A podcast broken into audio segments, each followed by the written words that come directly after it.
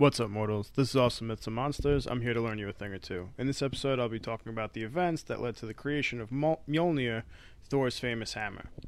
So, this one starts out with an impromptu, non consensual haircut. Thor and his wife Sif wake up one morning to find that Sif's golden hair, the trait which she is known for, has been completely cut off. She's freaking out, and Thor has a hunch he knows what happened. So he goes to the one guy that literally causes all of the fucking drama in Asgard Loki. Loki is like the Norse version of Zeus's dick, just the cause of all of the problems in this entire mythology. So Thor finds Loki and tells him to fix the problem. Loki tries to deny it, like, what are you talking about? Whose hair? Who even said anything about hair? Thor's like, no, no, no, no. You're not hearing me. Fix this, or I will break every single bone in your body.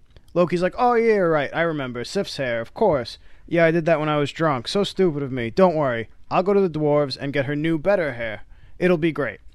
Thor's like, okay, I'll, I'll, I'll agree to this. So Loki makes his way off to Svartalheim. When Loki arrives in Svartalheim, instead of just getting the hair so that Thor wouldn't dismantle him and, you know, paying for it like a reasonable person, he decides the only way to get out of the consequences caused by his tricks is with several more tricks. So Loki first goes to the sons of Ivaldi. There's three dwarf brothers known for their ability at the forge. He tells them that the gods know of their skill but that they're only second best to the brothers Brokkr and Sindri. So, like, who even cares? The sons are outraged and looking to prove themselves, declare that they shall make three gifts for the gods. Loki is like, right, cool, but one of them has to be hair for Sif. That's very important. Remember the golden hair. He then visits Brokkr and Sindri, telling them that the sons of Ivaldi are making three gifts for the gods, and everyone knows that they're the best, so the gifts will be awesome, and he's just coming around to brag. He bets the two brothers that there's no way they can possibly top them. Brokkr and Sindri take the bet, but now they have terms. If they win, they want Loki's head for reasons. Probably just looking to do everyone a whole lot of favors by getting rid of this guy. Loki readily agrees. He's like, yeah, I'm going to cheat anyway, so fine, whatever. Things always work out for me. Apparently, Loki counts getting knocked up by a horse as working out for him because that's what happened the last time he tried to weasel his way out of a deal. So the t- two brothers get to work. Sindri tells Brokkr to man the bellows and keep a steady rhythm no matter what while I work on the forge. As they begin, they create their first gift, and a fly is buzzing around the forge, just being annoying. It's, of course, Loki in disguise. He bites Brokkr on the hands, but he doesn't falter. During the second gift, Loki tries biting him on the neck, but again, he keeps pumping away. During the final gift, Loki is just chomping on this dude around his eyes. Eventually, he does pause to wipe the blood out of his eyes, which throws off his rhythm at the bellows. Sindri's a little pissed since the gift came out shorter than it was supposed to, but there's not much they can do now. They have to go to the gods. So everyone goes before the gods to present their gifts. The sons of Ivaldi have made the golden hair for Sif. It fuses to her scalp and acts just like regular hair. She's, of course, happy, but everyone is also like, yeah, okay, you just made a wig. That's cool, I guess. The next gift is Gungnir, the greatest spear, given to Odin, his famous weapon.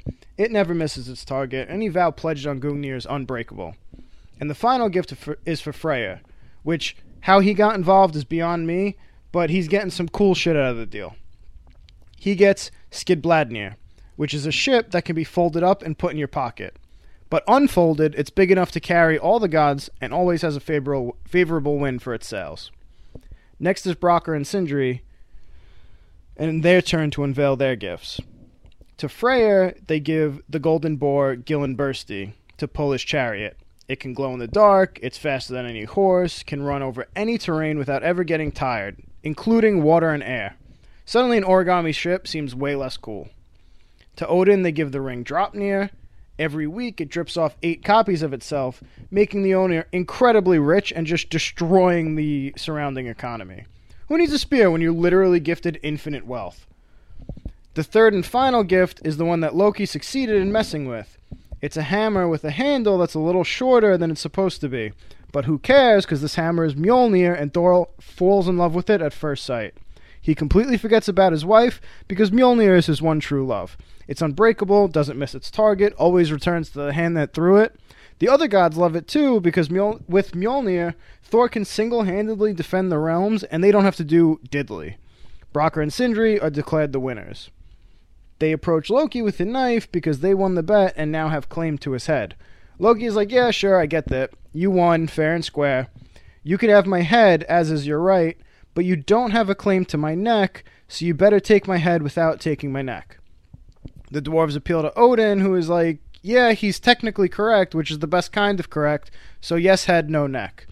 They leave dejected, and Loki gets to keep on living. I find it weird that they couldn't find a way to remove just his head. Like the dwarves created some wild shit. A ring that clones itself, two of the greatest weapons ever, an immortal boar robot thing, and a folding ship that controls the weather. You telling me they couldn't come up with a head removing device? Or even just swing that blade through his stupid mouth and take half the head for now?